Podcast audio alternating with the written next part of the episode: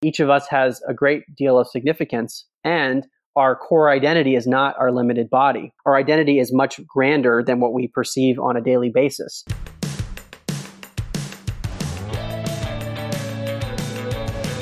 I believe that the opposite of depression, it's not happiness, it's purpose. I believe that every single person has something unique to contribute to the world. And that's why I wanted to create a show called Don't Keep Your Day Job. Don't Keep Your Day Job is about figuring out what it is that you were here to do in this world that only you can do to make the world more whole, more beautiful, and to stop selling yourself short and to stop sitting it out and to figure out how to take this thing you love, whether it's art or music or screenwriting or dance or baking, and how do you weave this thing that you love into a life that you get to contribute, that you get to do what you love full time because it's not just about business, it's about contribution, it's about meaning. That is what we seek. That is what we truly want. And you absolutely are here to serve the world. And I want to help you figure out just how much value you have inside of you. And every single week, we're going to be talking to people who have something to add to help you get out of your own way, to help you be more successful, to help you be the truest expression of you. My name is Cathy Heller. I'm so glad that you're here. Let's dive in. Thanks to Gusto for supporting Don't Keep Your Day Job. Gusto offers modern, easy payroll and benefits to small businesses across the country. They were even named Best Online Payroll by PC Mag. Get three months free when you run your first payroll at gusto.com slash dreamjob. Also, thanks to Kabbage. Get the money you need to run your small business today. Go to Kabbage.com to get started. Credit lines subject to review and change. Individual requests for capital are separate installment loans issued by Celtic Bank member FDIC. Hey guys, it's Cathy Heller. Welcome back to another episode of Don't Keep Your Day Job. I hope you guys had a great weekend. I had several heart to hearts with a very close friend of mine.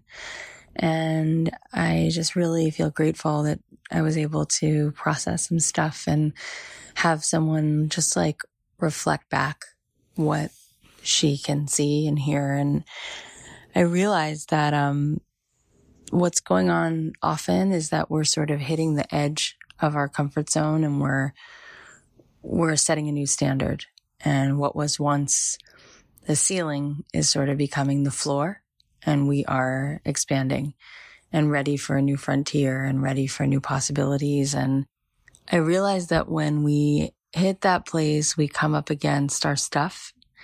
And for me it's meeting again this six year old girl who wants everyone to like her, who feels very responsible to please, who feels that love is something that is earned and that in order to be loved, you have to leave it all on the floor. And I am coming into a new place and shedding a level and ready to ask for more and to receive more and to expand and step into a healthier place. And it was interesting, you know, the conversation we had last Thursday with Ramit. And you could hear, you know, like when he was talking to me about what would you do if you spent more money, if you had more? And it's amazing how triggering that is and how right away he said that when he asked people that, he feels like people are apologizing, like there's shame around receiving. And how interesting that is because the more that we allow ourselves to receive, the more that we can give and not only give because we have more to share, but we give other people permission to also have and to enjoy. And there's nothing to be ashamed of by enjoying this precious life. And I just feel so many of us for so long have as Mary Oliver says, walked on our knees for thousands of miles in the desert. And it is time to level up and to open up to more blessing and not have to prove and earn, but just to know that you're enough and to let it in. And with that, I am leading a five day immersion this week for those of you who were beautiful and supportive and bought my book, you, uh, because you did that, you get a free ticket to this five day workshop. If you have not claimed your ticket or if you want to buy the book and grab your ticket, then go ahead to don'tkeepyourdayjob.com slash book and uh, buy the book and sign up and grab your seat so we can include you. I'll be going live every day this week talking about how to truly find your work, how to really live a rich life where you feel you are doing the work you have to do and you're free and living life on your terms and you are making a great living doing it. So we'll be talking about things that I deal with in the book. And if you can't make it live, you will be sent the replay. So you can go ahead and find a link to that in the show notes as well. And also I am doing something really epic and extraordinary. Uh, applications are due this Thursday for a four week intensive I will be leading during October and finishing off in November with a two day live retreat. And the reason I'm doing this is because I desire to. And the reason I'm doing it is because I know so many of us came into 2019 with big wishes and goals, and it's not too late to really set a new standard and to find really this itch that you're trying to scratch, which is what am I here to do? What work do I have to make? And how can I create a plan so that I can go into 2020 with this momentum, with these results where I'm living life on my terms? So this will be a very action packed intensive for those of you who are ready to commit a few hours a week to really showing up for yourself. I encourage you to apply and we will be um, only taking a small cohort and then we will fit um, who we think is the best to connect with this program. And then we will send you an acceptance letter. And when we do, we will let you know the specifics, dates, uh, what the time commitment is, what the investment is. And you will have um, some time, a few days to let us know if you want to commit. So there's an application you can find in the show notes as well. You can also find the application in the Instagram profile at Cathy.Heller, Cathy's with a C. And by the way, I read every single message and respond. So if you ever want to connect with me, that is a great place to do it. All right. So this episode I'm going to share with you is really something else. I spoke with the very smart Mark Gober, who is the author of An End to Upside Down Thinking. In his book, he explores this incredible question that's been posed and circling in the science world and they're looking for an answer to this notion does consciousness come from our physical being? He dives into a ton of evidence and data that shows that um, perhaps consciousness does not come from something physical. And um, we're going to talk about the experiments and the science that he shares in his book. We're also going to get into why this would matter and how this impacts who we are and the way we interact and experience the world and why this shift in reality would really be such a game changer on our journey. When I started reading this book, I just couldn't put it down. I was so in awe of all the evidence. Um, Mark is also the host of the podcast, Where is My Mind? And this explores the same ideas from the book. It's kind of in the style of like Radiolab or Freakonomics. It breaks all the information down in a fun, digestible way. What's also really extraordinary is that Mark initially wasn't on this journey. He didn't start out as a scientist. He's going to tell you more about how he even got involved with this, but it shows you that if there's a topic out there that you're curious about, it is really not only possible to have it guide you into a whole nother path, but that it might be something that winds up changing the world. So without further ado, please welcome the really, really interesting, powerful Mark Gober. Thank you, Mark, for joining me today. Thanks for having me, Cathy. We're going to talk more about your book and we're going to talk more about what led you to that work. But first, I want to start out with you and your journey and like what led you to want to write a book like this? Well, if we had spoken about this several years ago, I would have known nothing about the topic that I ended up writing about. My background is, it has on the surface nothing to do with consciousness. I worked in investment banking in New York during the financial crisis, and for the last almost 10 years have been working um, at a Silicon Valley based firm called Sherpa Technology Group, where we advise tech companies on their intellectual property and innovation strategy. Uh, but in the summer of 2016, I was listening to podcasts and I came across an interview with a woman named Laura Powers who was talking about kind of alternative ideas around consciousness. And I decided to listen to Laura's own podcast called Healing Powers and then was kind of exposed to more and more of these ideas that were kind of challenging my my worldview. Kind of the core nature of reality, as I thought of it, was being challenged by what I was hearing on podcast interviews, and that led me to then read and research, and I kind of got hooked. Did that for about a year, and after that year, I had so much kind of information in my head and a passion for the topic that I decided to just put it on paper. And the actual writing process happened really quickly. I wrote the book over a few weekends in July of 2017. Uh, and prior to that, I, I didn't even think about writing a book. It kind of came up at the last second. And now here we are. Wow. That's fascinating how sometimes life just sort of takes you in this circuitous route and leads you to something that you really didn't even know you needed to know. Let's talk now about the book. This book is called An End to Upside Down Thinking. So tell us what you found out and what you lay out so beautifully in this book. What I was shocked to learn in my research is that there is a question about whether the brain does in fact create consciousness. So it's really it's an abstract concept and maybe that's one of the reasons why it's been so elusive to many scientists. The way I, I frame it in the book is based off of the model of a philosopher named Dr. Bernardo Kastrup who says that we should imagine that all of reality is sort of like a stream of water. And the analogy is that water is like consciousness. Each of us is like a whirlpool within that stream meaning we're kind of self contained versions of the water, but we're all part of the same stream. So I'm a whirlpool, you're a whirlpool. We have our own individual experiences because we're kind of just localized to the life of Mark, the life of Cathy, but we're fundamentally connected at the biggest level of reality. So the way I look at consciousness is that all the water in the stream is consciousness. It is that which is experiencing everything. So I actually think that no physical thing has consciousness. Rather, consciousness is experiencing the physical world through the vehicle of a body.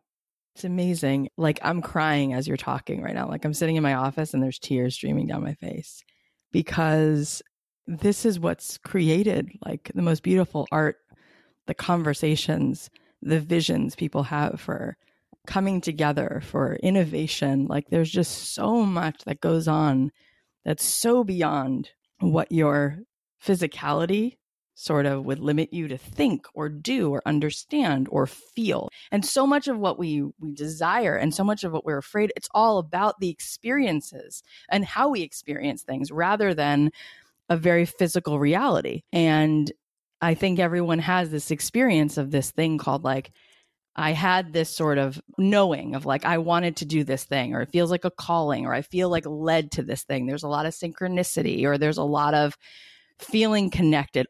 When I read your book, and you guys, I hope that you do read it because what, what I was like floored by was how much data, how many studies and experiments have been done. Can you just go through what some of that looks like? Sure. So there's a phenomenon known as telepathy, telepathic abilities, mind to mind communication, which is sort of like one water in one whirlpool getting into another whirlpool. Is there any evidence for that? I mean, people talk about sometimes when they think of someone, then they get a text from that person or they get a phone call. Is that chance? Is it telepathic communication? Who knows? The classic study, it's known as the Ganzfeld experiment, and this is the basic design. You have a person in one room, we'll call that person Bob, and Bob is put into a relaxed kind of meditative state where he's just hanging out in that room. And there's another person in another room. We'll call her Jane. Jane is asked to look at an image that the experimenters give her. And the experimenters say, Jane, I want you to try to mentally send what you're looking at to Bob in the other room.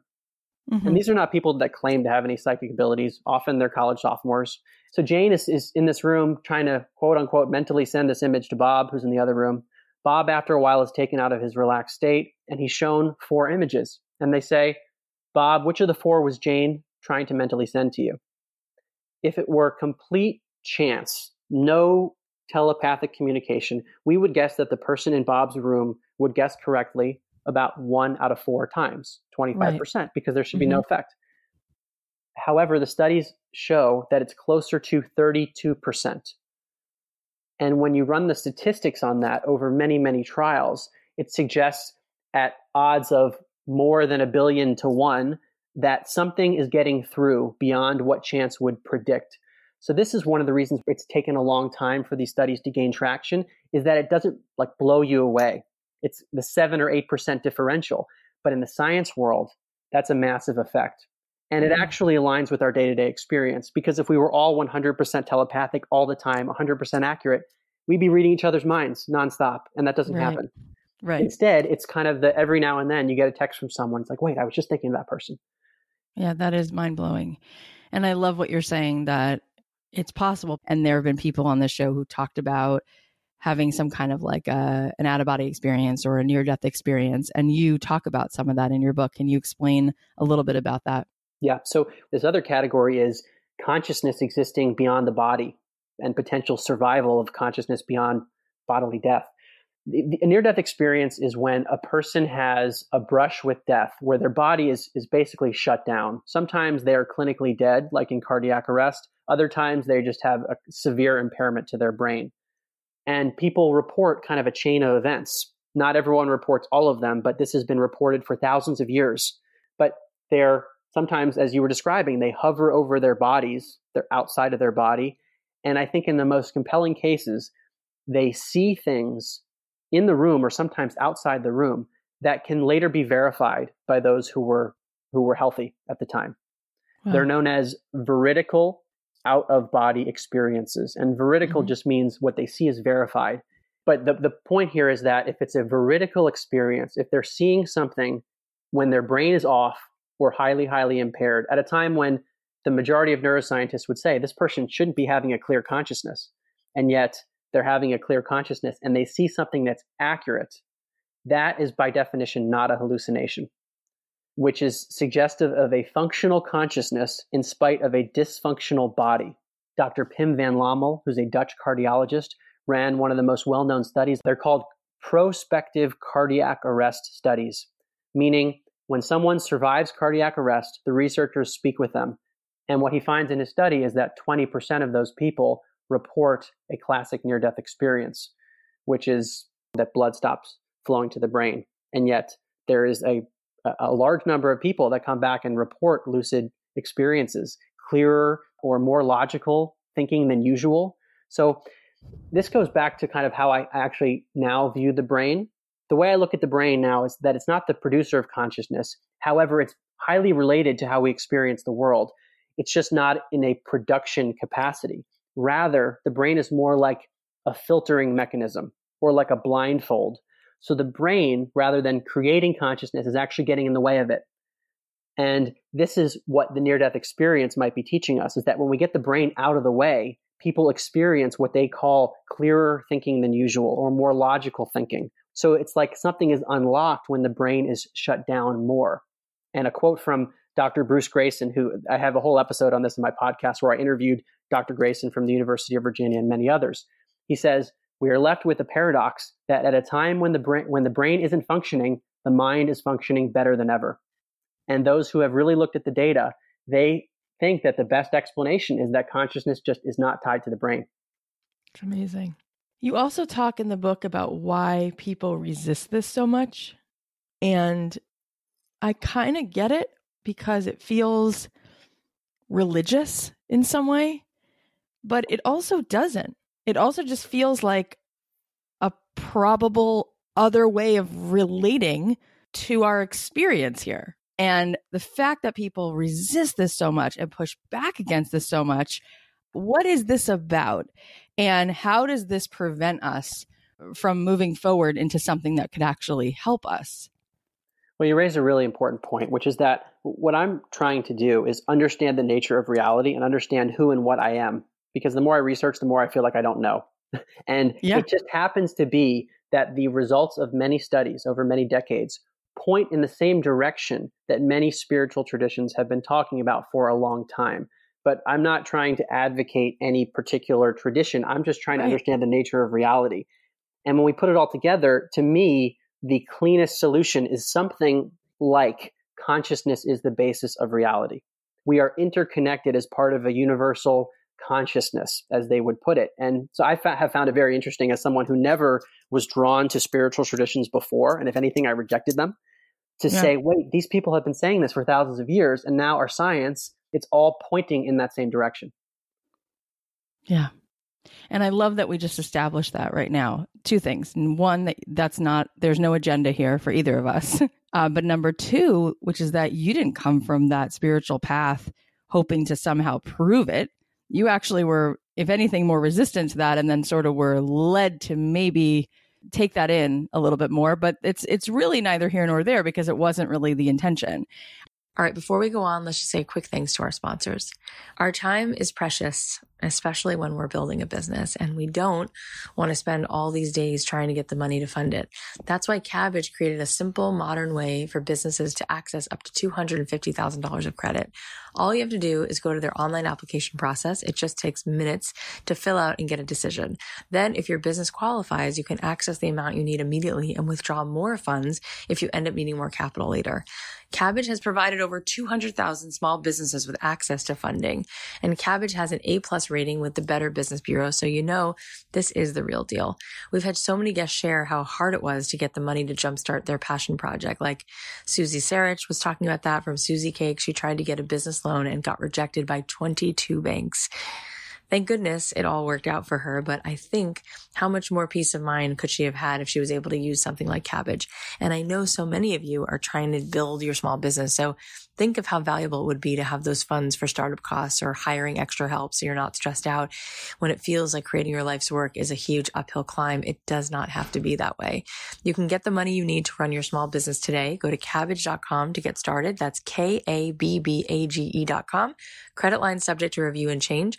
Individual requests for capital are separate installment loans issued by Celtic Bank member FDIC. My absolute favorite thing about running my own business is being creative about all the ways I can serve you. But my absolute least favorite thing is dealing with tedious things like payroll and taxes.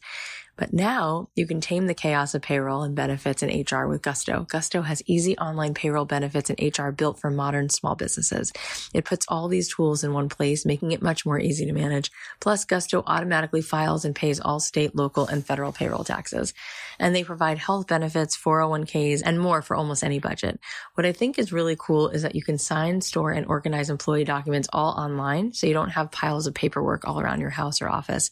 And you're going to save so much time because running your payroll with Gusto only takes about 11 minutes on average. No wonder they were named best online payroll by PC Mag. They have hundreds of benefits plans to fit whatever budget you have. So go check it out. You can get three months free when you run your first payroll at gusto.com slash dreamjob. Try a demo and test it out at gusto.com slash dreamjob. We've had so many conversations on this show about how to the extent that we believe things are possible, that is what will create our reality. And this takes that to a whole new level where you're completely taking the lid off of what we've decided. Like, no, no, this is reality because this is what we were told. Like, who said so? And this is one thing that's really fascinating about science that people don't always understand is that science works on a hypothesis and there are pieces of science that you're believing as you go along because you don't know for sure. Can you explain that? Because I don't think people get that. Absolutely. I think there's a tendency to think that where we are right now is like the, the pinnacle of knowledge, that we know it all. And it's just kind of a human instinct. But when we look back at history, there are example after example where scientists thought they knew everything and a new finding came along and changed it all. Earth isn't flat. That was a big revolution. That was a major change in thinking. So we should mm-hmm. almost expect if we look throughout history, that wherever we are now must be wrong in some way. And that's a kind of a shift in thinking. It's, it's, it's like an intellectual humility to think that whatever our knowledge mm-hmm. is right now, it's provisional, meaning yes. it's based on what we know today, but with new data, maybe that will change. And I think this paradigm shift, why it hasn't caught on yet, is that it's, it's probably the biggest one ever. What we're talking about now is a recontextualization of our own identity because this model would say that no, I'm not a body named Mark. I am a consciousness that's experiencing the body that we call Mark. So when we're yeah. talking about an internal shift in how we think about ourselves, that's major. And it, it it was really hard for me. I mean, this was kind of traumatic when I first when it hit me that I couldn't overturn all the evidence because it made me think, wait a second, I've been thinking about my life incorrectly for my entire life. How is that possible? How did that change the way you relate to your everyday? How did it change the way you think about the work you want to do in this world? I think I was, in some ways, not lost, but in other ways, very lost. And I, I, it comes from this where we started the materialist paradigm that we are bodies and consciousness comes out of the body. When the body dies, there's no consciousness. So, is there any meaning in life? I would have argued to you there is no meaning to life beyond a rationalization. So I found myself rationalizing. Like I was a competitive tennis player growing up. I was captain of the tennis team at Princeton, and that was a really big thing for me. So if I won or lost a match, it would matter a lot. And then I would think to myself, wait a second. In the end, I know this sounds really bleak, but we're all going to be dead. Does it actually matter? And once we're dead, it's over. So that's where I was of kind of going through life eh, ostensibly doing fine, but having no real direction because I thought the nature of reality was that way. Now, I'm still trying to figure it all out. I don't think I have it all figured out. But one of the biggest implications of all this is the notion of interconnectivity. And I'll give a quote from Erwin Schrödinger, a famous quantum physicist who won the Nobel Prize. Erwin Schrödinger said, In truth, there is only one mind. And that's this notion of a one single stream, even though we're individual whirlpools, there is a sense of interconnectivity to it. And that was something I didn't feel. I felt a much greater sense of separation. And going back to the near death experiences, this is one of the findings that has really rocked me more than anything else. And in fact, in my podcast, we devoted an entire episode to this. It's called the Life Review. And in the near death experience state, when the body is not functional and the brain is, is somehow seeing and observing things, and sometimes people talk about being immersed in unconditional love and you know very out there stuff they people talk about reliving their whole life in a flash but what's interesting about it is that they don't just relive their life from their own eyes they relive it through the eyes of each person they ever affected. And they feel the pain or the joy that they inflicted on those people. One of the people that i interviewed is named dannion brinkley who has had four near death experiences. What's unique about him is that he fought in vietnam. And what he told me was that he was vicious in combat, and the more damage he could do, the better. So in his life review, each time he relived the deaths of the people that he killed through their eyes. But not just that, because if we're one mind, as Schrodinger said, then it's deeper than just the one to one interaction. Dannion felt the indirect effects of his actions. He felt the pain of the child that would no longer have a father as a result of what he did in combat. So there's a ripple effect that happens in this, I don't know, as Dr. Raymond Moody, one of the other scientists I spoke with, he calls it the near death experience, a portal into another dimension of reality. When we shut the brain off, we have access to more of the stream. And in this, I don't know, other dimension, it's like the one mind is able to be activated and the sense of inter- interconnectivity comes to the forefront. So as I've researched more and, and, looked into this more, I've actually kind of felt it more and more, where I have a greater sense of responsibility uh, towards others, not just myself, but everyone I interact with. And one of the big findings that we talk about in my podcast, because the researchers say it over and over, is that the little things are, in, are actually the big things. That what people see in their life review is if they mistreated a clerk at a store, they'll see that the clerk was then in a worse mood and was not as nice to all the other people in the line afterwards. And the person in the life review state doesn't feel as good about him or herself because they say, wow, I just, I caused that person so much pain and I knew better. So for me, I think I feel much more connected to everyone around me. And that's part of the reason I'm, I'm doing everything I'm doing, because I think ultimately the implications are pretty life changing and can lead to more happiness and a, and a sense of interconnectivity that I didn't feel before. It's incredible. I met a woman who interviewed 2,000 people who had near death experiences, and she flew all around the world and brought translators with her so that she could, you know, take down the testimonies of people. And there was a woman, she said, who hit her head and had a near death experience. And what she saw was this very, what she thought insignificant moment where she was, this had happened to her. She saw this review. She was running late for a meeting and she was walking through this mall and she had to like get quickly to her car and like get to this place and there was a little girl who was like five years old who was crying and she saw her and this little girl was agitated she couldn't find her mom and this woman is on, on her way to this meeting and she looked at this little girl and then looked towards the door and said i guess i should stop and help this little girl find her mom. And so she actually stopped and asked her what was wrong and then like proceeded to stay with her for i guess like 10 or 10 or 20 minutes until the clerk helped make an announcement and she found her mom and when she hit her head this is years later it gives me the chills she saw this moment as a huge like reason for her existence basically this moment. So that's incredible. My question for you is that so many people listening to the show are struggling with these very limiting self doubts like who am i to do this? I don't believe that there's any room for me and i'm wondering how the research that you've done and the way that this is now sort of integrated into the way you see the world how that changes the way you think about those kinds of limiting, self defeating thoughts?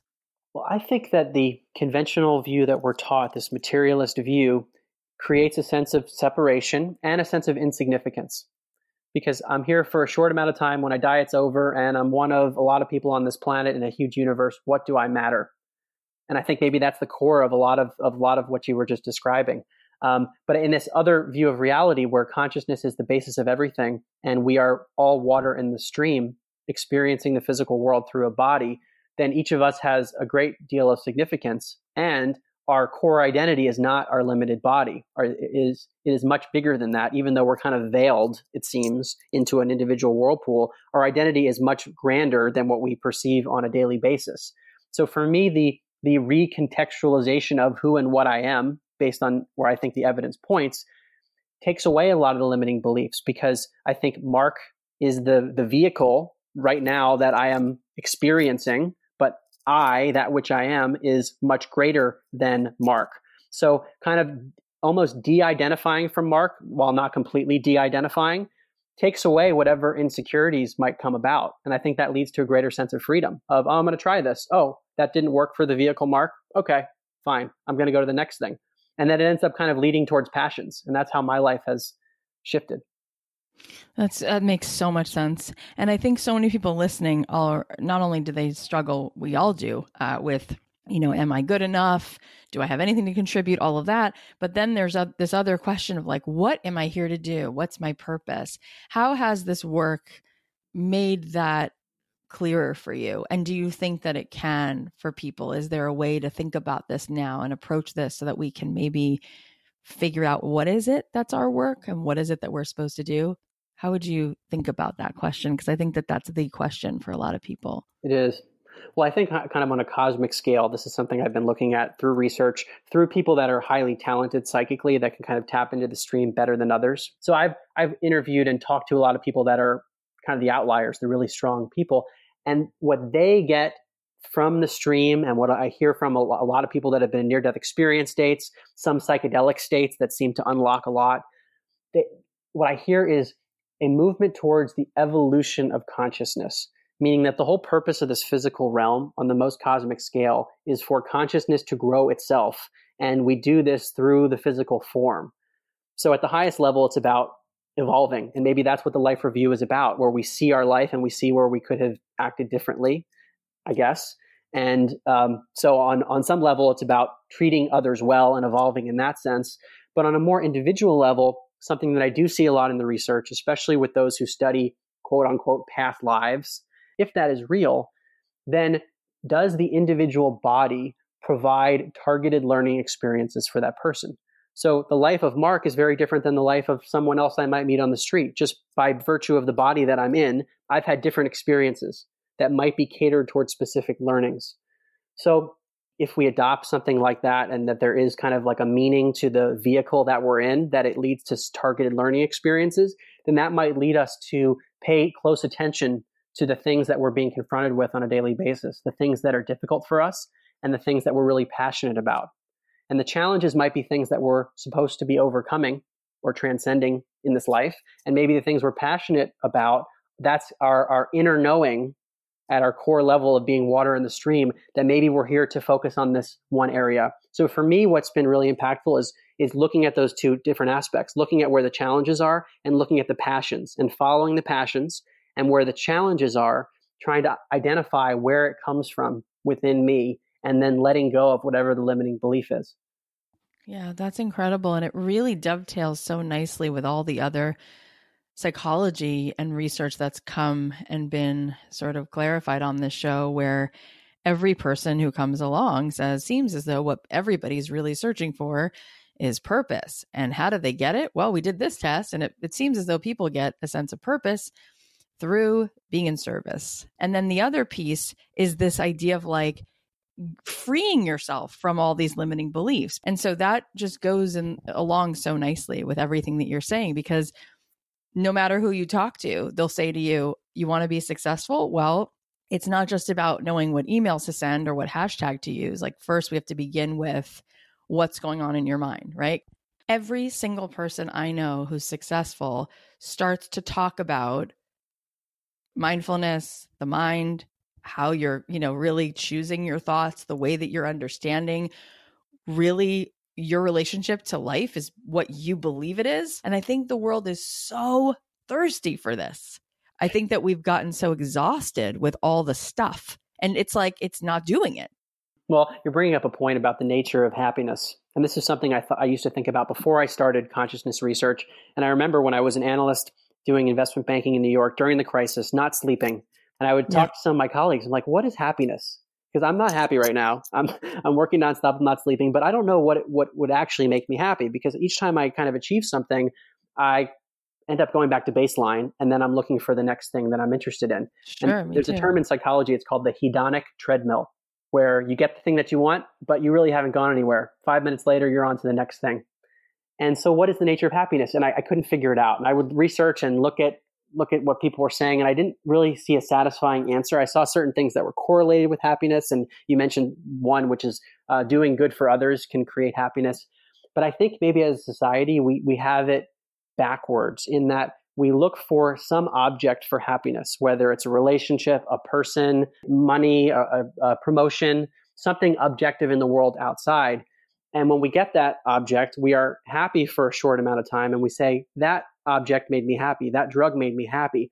But in fact, it might be the reverse, where happiness is the innate nature of consciousness. So when we when we get an object that we are looking for in the world, or when someone gets the relationship, gets the job, then it temporarily removes the block to the happiness that was already there.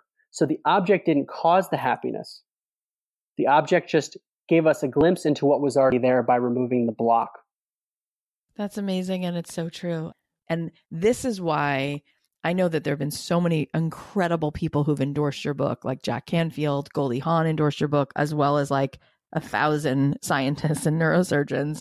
But this is why the the work of mindfulness is really so fascinating too, because the science is suggesting all the things that are happening there is really really exactly what you just said that happiness is always within reach and it's just a matter of learning to quiet that that busy busy mind and we are all so identified with it. And really, what you're saying is when we remove ourselves from that and we step into this consciousness of the awareness of our own experience that's beyond the spinning mind, therein lies so much flow. And from there, we can experience tremendous joy. We can be led to incredibly connected moments. We can affect the world. I think it, it's just absolutely stunning that you've done this work that gives us something to to hold on to where that can be something that we can start to really look at as an actual probability that this really is not just like a good idea but that this is founded in the same science that teaches us what what water's made of right and if this is the nature of reality, my opinion personally has been to try to align with reality as much as possible. And that's just what it seems to be, whether I like it or not. I was very resistant to this because it was so challenging to me in the beginning. Uh, but I realized I had to accept what reality is because who am I to challenge what is? Do you find now that you sort of feel pulled in certain ways or sort of trust certain things in a different way than maybe you did before? Definitely. I'm, I'm much more inclined to follow passions and instincts than I used to be. I'm much more inclined to listen to an instinct, even if I can't back into the rationality behind it. So it is kind of taken me out of the brain, which I'm still very much in, but more into a feeling way of being in the world. And I think there's a mixture. There's a, a, a hybrid that is probably the optimal way to to function. Now, how do you feel like you know the difference between these things that are coming from your mind, like do this, do that, don't do this, don't do that, and things that are like more of an intuitive, like, no, the you of you is the thing saying don't do this or yes, you want to do this. Like, how do you tap into like working that process so that you can be directed in the in the compass that really is charting, you know, where you're really wanting to go? It's a great question. I think I'm still working on it, but ultimately trial and error. And over time, I see where maybe there were mistakes, and other times where the instinct was a pure instinct, what that what that felt like. And if this is something subjective, I can't write it out, but it's just the way something uh, generally feels. Yeah, and I think that we say we don't know, but I think so many people have have suggested on this show that you you usually know. You just might not want to accept because it might mean you have to get on stage, or it might mean you have to reach out and call that person. But you if you really get quiet and i think that's what this is all just leading back to is like learning how to quiet the mind. And so do you have any practice that you do to try to get yourself more in touch and more rooted in your consciousness rather than being in your busy mind or or is that not something that you you do regularly? I absolutely have. I've experimented experimented with different techniques over time, like binaural beats. They're beats you can listen to that put your brain into a, a more relaxed state. I've done oh. flotation tanks, which is sensory deprivation, yep. and those are, I think, mm-hmm. are pretty amazing. But also just general breathing techniques and meditation. Um, so those are things that I now do every day. Just to, it's it's a practice. It's practicing being in that state so that when you're out in the world, it's easier to be in a calm state. But I, I think at a conceptual level, one of the topics that's been most helpful is is the idea of non-attachment, which is distinct from detachment. Detachment is like detachment is I don't really care what happens at all. Non attachment means I'm not bound to whatever the outcome is for something. Maybe I want it to happen, but if it doesn't happen, it's okay. And that comes from an understanding that I don't understand the universe or the mechanics of the universe or what matters and why and what is quote unquote good or bad. Because maybe if I don't get something that I think I want on a more cosmic level, in the end, it's much better that that didn't happen. Yeah. And the converse could be if something does happen, maybe it, it does it's not in the way that I understand it. So that that principle of non-attachment, I think, is really important. Also, going back to limiting beliefs, because if a limiting belief affects us, it's because we are attached to some idea, and we have to ask ourselves, where does that attachment come from? It comes from a belief that something would be better for us, and where does that come from? Well, that comes from a very limited understanding of the nature of reality from our little whirlpool. And also, I remember this from my studies in psychology there's uh, something known as affective forecasting errors, which these are studies where people are shown to be terrible at predicting the things that they will like or dislike in the future. So we have to just keep in mind, and this is something I have to constantly tell myself, is that I, in my position in this present state, I don't know either even what I want in the future or don't want, and I couldn't possibly know whether an outcome is good or bad for me and the universe and for the broad stream. Therefore, I will follow my passions, but whatever the outcome is, I'm not going to be tied to it. And that, I think, over time, it takes time, and I'm still doing it. It's a very liberating feeling when it works. Yeah, it's incredible. I mean, it really is like to, to sort of like look the other way. That feels so foolish because so much evidence points to everything that we're saying and that you're saying. So, thank you so much for writing this book. Thank you for compiling. I mean, you guys, the amount of research that is in this book. It's it's incredible, and I'm sure part of the reason you knew you you had that was the task at hand is because you knew there would be a lot of skeptics, and you wanted to fill the book with data, mm-hmm. right? I had to write it that way. In my position in, in the yeah. financial world, it had to be backed with more data than I probably even needed. What was it like for you personally? Like, what has happened for you since writing a book like this? Well, it's rewarding when I hear from people who have read the book who I don't know at all, and they say that the book shifted their perspective on life and their life is improving. That's, as an author, that's the best thing I could hope for. I, I haven't heard as much from people who don't like it, honestly. I, I've maybe a few here and there where I'll read a review of someone who says it's kind of all garbage research, or it's someone who will say maybe right. I put the book down after I started reading it because it's garbage, which is kind of like proving mm. the point that I was making, which is that many people are not looking in the telescope, which is what the clergyman did with Galileo when they didn't want to see his evidence. Um, so, but I haven't had that many confrontations. When I started researching this, I would tell friends about it, and many of my friends are in like the business world, and I would say most were receptive. I had a few that were really resistant, and they were like, "Man, you're crazy. Like you're still my friend, but don't do this." And I've, I felt hmm. like I had to do it, and there's it's really important for any individual, but also I think for the world as a whole. Um, I kind of closed the book with these bigger topics. I think that many of the, the problems that we see in the world, whether they're interpersonal problems or even on a broader scale, socioeconomic, political, geopolitical, they stem from a belief in separation and a belief that we are maybe finite individuals, which all stems from the belief that consciousness comes from the brain and the, the nihilism or the lack of meaning that's, that comes from that. So if we adopt an alternative picture of reality, which is where science is pointing, then I think many of the behaviors we see in the world would become irrational. So altruism is one of the terms that people debate in, in biology. Why, why does it feel good to help others if it's all about survival of the fittest? Shouldn't selfishness be right. it? And some people will, like Richard Dawkins wrote a book called The Selfish Gene, where altruism makes sense if um, what by helping others you actually enable the success of your own genes. And so maybe there's an element of that. But what I, what I think now is that there's something much broader about altruism, which is that altruism is the universal stream of consciousness being selfish. By helping others, you are helping yourself because it's the same stream. And I think if that is actually the nature of reality, many, if not all of the world's problems would start to dissipate. And we're just on a very dangerous trajectory right now on the planet where people just not everyone, but there is there's a, there are a lot of problems, and I think it's it stems from this misunderstanding of reality, and it all to me comes back to the belief that's unproven, which is that consciousness comes from the brain. And I love how you just said, and it's unproven. Yeah.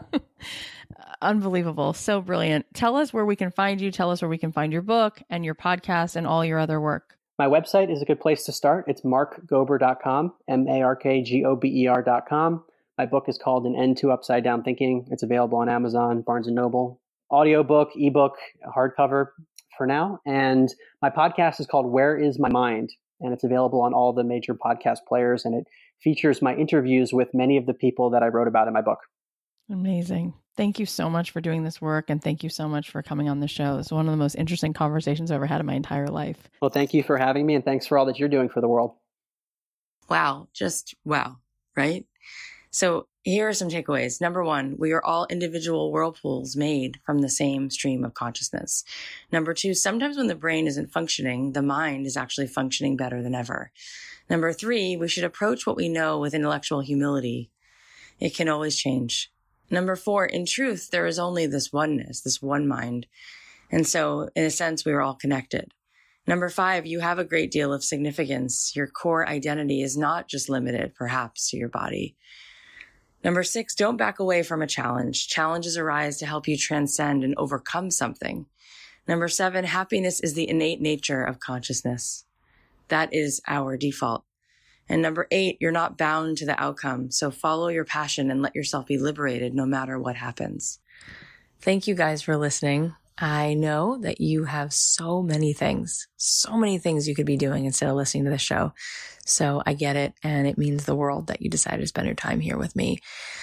We have a lot more awesome episodes coming up. So please go ahead and subscribe wherever you listen because I want you to make sure that you hear these conversations. Gabby Bernstein will be on the show soon and Colbie Caillat. So definitely subscribe so you don't miss out. Also, um, we'd love to hear what you think. So leave us a rating and review. And if you liked this episode or any other episode, it helps tremendously when you share this with a friend. Go ahead and, and share the link with someone. You can go ahead and do that now. I do believe that we all deserve this kind of feeling of purpose. And I think that it's possible for every person in this world. I would love to see you in the immersion. I can't wait to also see who's going to apply for this intensive and be with me for the four and a half weeks. So you can find the application in the show notes. And it really does help tremendously when you buy my book. So if you think the work I'm doing deserves to be heard and is worth $15, go ahead and pre-order your copy. Thank you guys. I'll leave you with a song of mine as I always do, and I'll talk to you on Thursday. The podcast is a production of Authentic. For more info on advertising in this show, visit AuthenticShows.com.